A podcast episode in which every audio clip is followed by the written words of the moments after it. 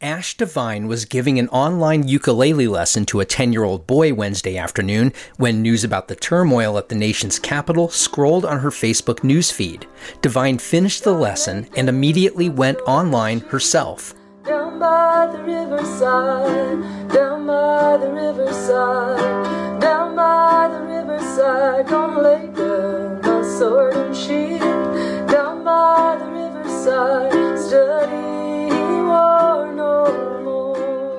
I was seeing so much stress and fear and panic in people's posts, and I knew that I had something to offer that could help to redirect that into a more unified, positive direction. And I thought, well, we need to turn this around. Let's do an intervention with song. Ain't gonna study war no more.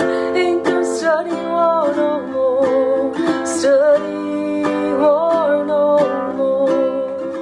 More. Devine was already committed to humanitarian and social justice movements within her music when she moved to Asheville in 2004. Locally, she performed just as often in hospitals and senior care centers as she did in clubs. Devine has also performed along a half dozen international nonprofit clowning missions. Clowning, Devine said, is a philosophy about being a conduit for compassion and unity through love. That philosophy of redirecting or doing an intervention with music and performance and bright colors. That is really the spirit that informed me last night. So far, these have all been songs from the civil rights movement. They're still so powerful now, and you know, the songs were pivotal in keeping people moving, even in the face of brutality.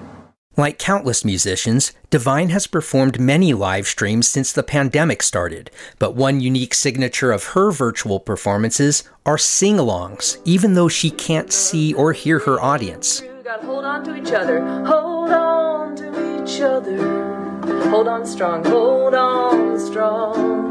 We gotta hold on to each other till the danger's gone, till the danger's gone. Of all the times I have done these participatory sing-alongs, I can imagine it just fine from the live stream on my end. And I know that they're singing along and I know that it's making an impact on people. As of Thursday morning, more than 600 people had tuned into Devine's hour long live stream. After 16 years in Asheville, Devine said the economic effects of gentrification and the pandemic forced her to move back last May to her native Blacksburg, Virginia. She's hoping conditions change enough for her to return to Asheville. I'm Matt Peiken, BPR News.